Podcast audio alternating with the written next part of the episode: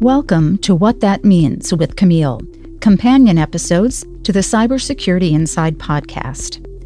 In this series, Camille asks top technical experts to explain, in plain English, commonly used terms in their field, then dives deeper, giving you insights into the hottest topics and arguments they face.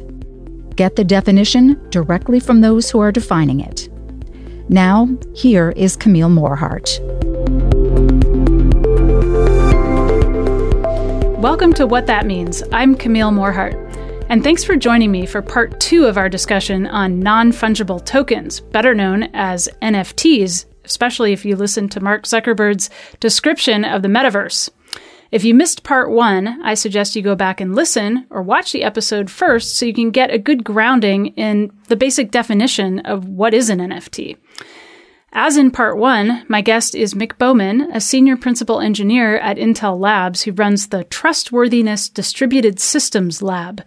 For part two of our conversation, the talk turns to potential uses of NFTs beyond artwork, video clips, or collectibles. Let's speculate outside of media. Let's say that what I want to do is create a trained machine learning model. I've got a classifier, right? And it does some really cool things and I'm going to create an NFT for that. You buy the classifier, and now you can use that classifier in your application that way. And you know, if I do it right, maybe I can allow you to use the classifier, but you don't have the right to see the model that's inside the inferencing engine that way. But you have some additional data, and you take the original model that I gave you, and you add your data and you retrain that model so it's it's a better classifier mm-hmm. right? And then you turn around and sell it your your new model. We could create a marketplace for those kinds of things where even though you've created this new model i get a portion of the sales when you sell yours because i contributed to yours that way. And those new ideas for for what constitutes ownership and monetization and what is an economy in this space that's really the power of the nft is transactions can get a whole lot more interesting than me giving you three dollars for you know a cup of coffee that way. There's a lot more that can be embedded inside those transactions. So like i said back to the technology you know nfts are really boring. It's an identifier and an owner mm-hmm. that goes along with it but the interesting part is that we can expand that transfer operation to do a lot more interesting stuff, that it really is a smart contract. And that means that we can code entirely new behaviors in ownership transfer. It also means that we can define new ways for determining what ownership is. Mm-hmm. Okay, say more about that. How is ownership changing? So let's go back to an image, right? When you purchase an image, you know, I've got a painting on my wall or the one back here that I have. What am I allowed to do with that? Well, I can actually turn around, I can resell the physical art that way. But I have not purchased the copyright to that image for it. But with an NFT, it might be possible to encode in that the right for me to purchase not just the art, but to purchase the copyright that goes along with the art. Um, there was one company that was talking about taking all of their patents, hmm. creating NFTs for the patents. And ownership of the NFT would convey certain rights to use the intellectual hmm. property that was part of the patent that way. So there becomes a very concrete license um, for what you can do with this idea that's been patented there. So we can code up in these smart contracts, you know, simple licenses, complex licenses, or in some cases, no licenses at all mm-hmm. for it. We can encode sort of downstream transactional value and derive the value of derived products from it. All of this can be encoded in the smart contract that mm-hmm. goes along with the NFT. And part of the benefit of the smart contract is it self polices in the sense that, you know, how are you ever going to get something back if it's stolen or this or that or you misused? It's like, good luck. But you're saying, well, you're going to code it in. So it may.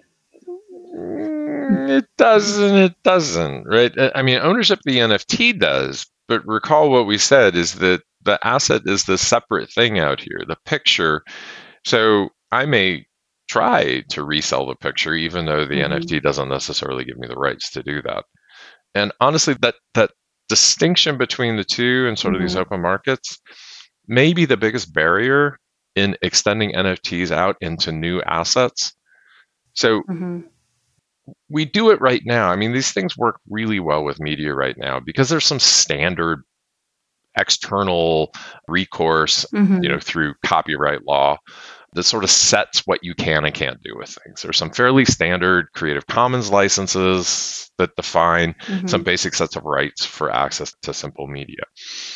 But as we extend these things out and start representing complex things like patents, for example, or there were a couple of bizarre things that have shown up recently. Like there was a woman who was selling her eggs for an in vitro fertilization through an NFT, which has got to be the most bizarre thing I've seen um, in the space so far. We don't know what rights ownership of the NFT actually conveys. I mean, that one to me feels like there's a setup for some really complicated legal discussions about what constitutes ownership and the rights to define that. Wouldn't it just kind of follow like stock market and you know rights to portions of securities? Is that kind of a similar? No, because those are well defined. The government is that has really well defined those mm-hmm. um, and what the ownership parts of it are. But people are throwing stuff out in random ways about what they're trying to get access to, and they're doing it without sort of standard legal vernacular mm-hmm. to apply to those uh, transactions and those relationships just to venture out on the like extreme speculative side of of things here we have all kinds of data that's been collected through internet of things. And obviously some of that data or much of the data is has privacy concerns. But let's talk about data that's just valuable information for people like sensor data of anything whether nutrients in the soil anything like that. Mm-hmm that nobody has really a mechanism to release because they're not going to gain anything from it. I know we're way out in the future and we're speculating, but can you let us know about how NFT might change something like that? So, it, it, again, we are talking about some of the you know kind of excitement about what's actually facilitated, what what NFT facilitates that way. And to me, in some sense, this is the most exciting and most speculative kind of aspect and usage for NFT is can we really start to monetize data? So we have, as you pointed out, we have sensors collecting information in so many different ways. But the cost of getting that data to an open market of individuals who might find it valuable is just prohibitive right now. And so if we can find a way of connecting data providers, data creators to those who want to consume the data, again, through some kind of an open market, that begins to justify the collection and publication of things we would not have done before. On the social good side of things, it opens us up to the potential for doing much more interesting queries over sort of large collections of information. Things like, well, if a vineyard decides that they're going to export the information about the soil type and climate information and how they manage the grapes and what the yield was that was collected as a result of their management type that information suddenly becomes useful to somebody else who's trying to you know potentially start a new field can i find others that have done similar things so that i can configure mine in a way that will optimize the yield and the quality of the grapes that i'm getting mm-hmm. And any individual vineyard, the value of that data is disproportionately small to the cost of making it available. But if we can now start to create these NFTs around it, if, if there's a way for us to tokenize that data, now we can create this marketplace and potentially make consumers of the data connected to the providers of the data in a way that justifies collection of and publication of that data and that that would be really exciting. It is. It's interesting because it's making me think of like right now, people maybe put up a YouTube of something that they're doing, right? And if somebody mm-hmm. else finds it valuable, or many, many people find it valuable, eventually, you know, whoever posted the video who received nothing from it at the time becomes monetized and now or they have a following and then somehow they get mm-hmm. to monetize and make money contingent on the number of people who like it and they're not uh, in charge of the content really in that sense of you're not pairing people together you're now getting advertisers involved or platforms involved mm-hmm. in that so i yep. think what you're talking about is a little bit of a paradigm shift might be a little strong, but you're talking about this decentralized way of connecting the content producer with the content buyer. Consumer. Yeah, yeah consumer. exactly. And I love the YouTube analogy, right? Because what YouTube did by making it easy to publish videos is that it makes everyone who's got some expertise Mm-hmm. it gives them an opportunity to monetize that expertise, either through advertisements or subscriptions, whatever when we collect data right now, there's no easy way for us to get the value back for the data that we're collecting. If there was some opportunity to make it as easy to collect the value on the data as it is to get value for our expertise through YouTube, then maybe we would see a lot more people collecting more information and sharing it, which means that we would get a better understanding of what's happening. You have to also agree that this could be frightening it's terrifying, actually. um, and and I say that uh, uh, the biggest barrier for me on the technical side is how do we make it possible to do this monetization of data and preserve the appropriate use of that data? And there are some technologies that we can bring to bear on it, but it's very much an open question. You know, this is why we do research and forward thinking and development in the space. Pay attention to the ethics side and the privacy side. Absolutely. You have to. I want to ask two questions on the security side. One is, you know, how do you protect your NFT? And the other one is more interesting to me in the sense of are NFTs going to allow us to protect things differently than we've been able to in the digital world? Mm, protection is an interesting word. The NFTs themselves, to a certain degree, they don't need to be protected. You know, they are a very standard representation. They're well defined with the, the smart contract platforms that we have. And to a certain degree, every one of these new marketplaces that builds their own blockchain around it is defining a certain set of rules for it. They're all trying to be relatively public about what what transactions and exchanges mean. So the NFT part of it, to me, is not that interesting. It's it's how do you protect the asset that goes along with it. Mm-hmm. So let's go back to that that classifier. So I give you a model. A model has been trained by some machine learning algorithm. And that model may have confidential information inside it. So, what I give you is the right to use this model to do interesting inferencing and potentially to derive new models. Mm-hmm. But it doesn't mean that I've given you the right to see all the data that went into training the model that I gave you. So, how do I protect that?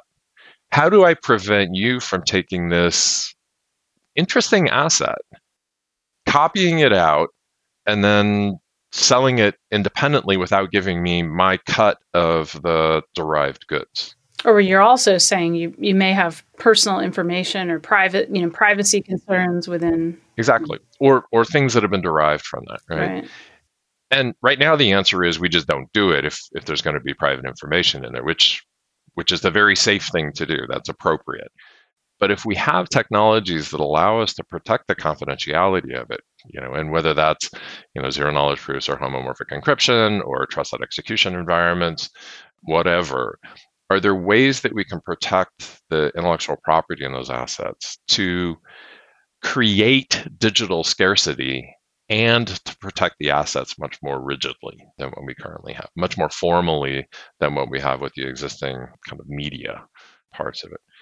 If we can do that, again, that opens up some doors for some really interesting new applications for, for NFTs that we can create new markets for data, not just for media. They are used. Uh, well, I shouldn't say they are used today. I have heard of scenarios where there, it's at least being explored that NFTs are helping verify the authenticity of a physical object.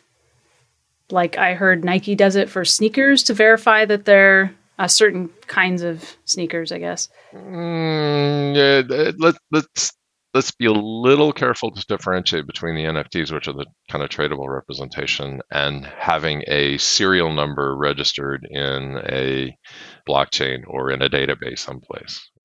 You know, I think we've we've talked about this kind of the last time that there were a couple attempts to do diamond registries mm-hmm. where you could actually etch an identifier in the diamond um, and then you could track its progress. And there are already systems to be able to do that.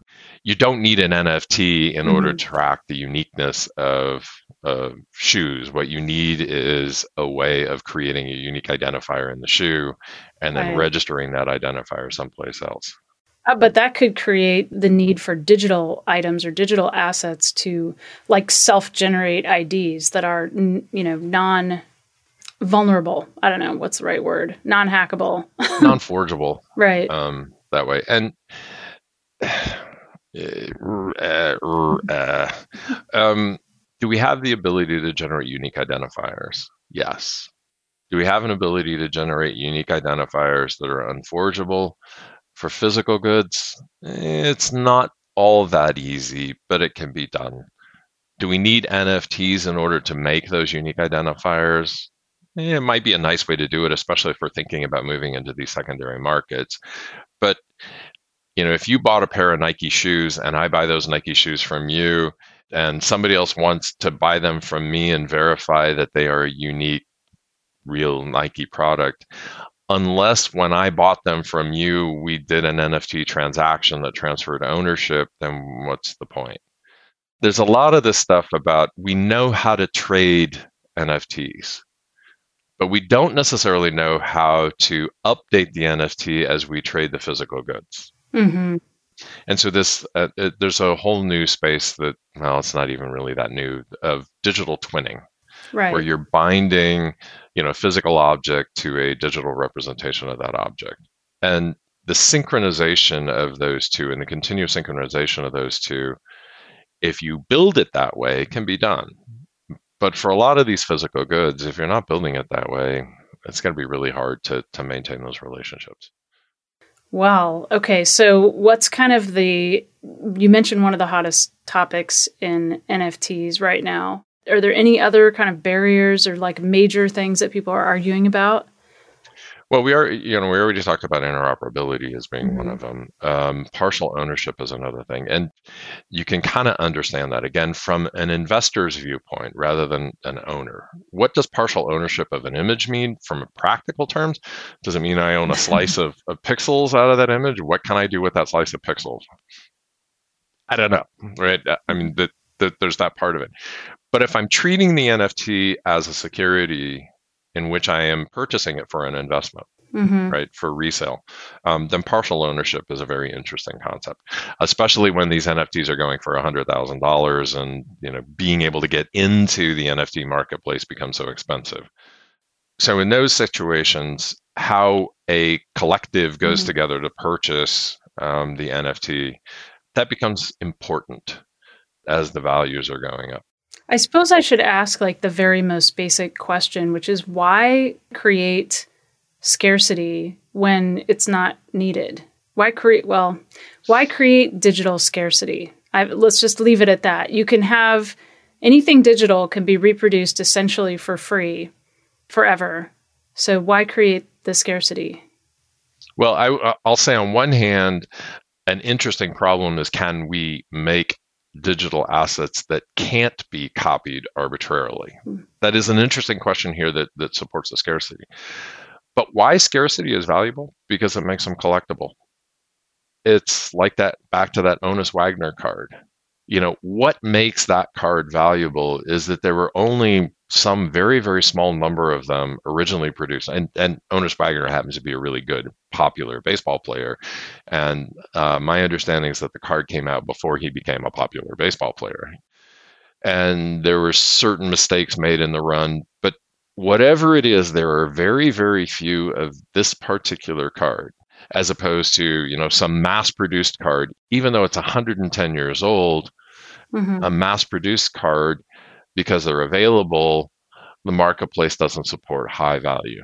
on them. Right. It's just the the human nature of It's valuing nature something that's scarce, and so we're just going to create that in the digital world so that we can essentially replicate this system of trading money value as we know it, but in the digital space as well.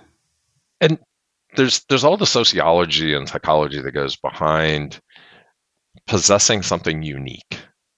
You know, the collectibles market, the whole point of the collectibles market is that we can own something that nobody else does or that very, very few other people do.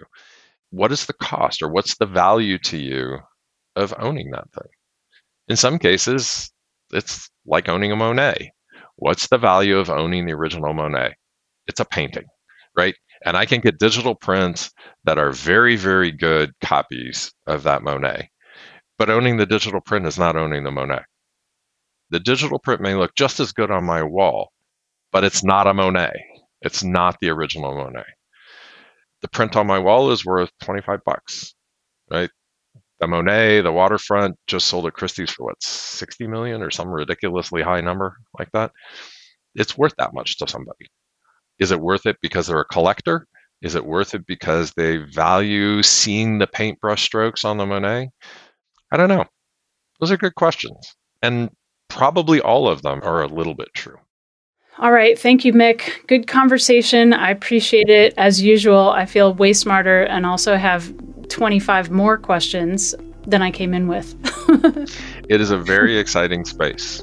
yeah. Um, and I'm really excited to see what happens over the next few years as we start to realize more value. Thanks again for your time. Thanks, Camille. Thanks again for joining me for our two part look at non fungible tokens. If you missed part one, I suggest you check it out because Mic gives a good explanation of what they are, and we explore the nuances of what people are actually buying when they purchase an NFT and what they can and can't do with it. Stay tuned for the next episode of Cybersecurity Inside.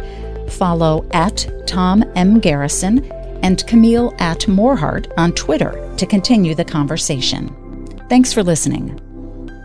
The views and opinions expressed are those of the guests and author and do not necessarily reflect the official policy or position of Intel Corporation.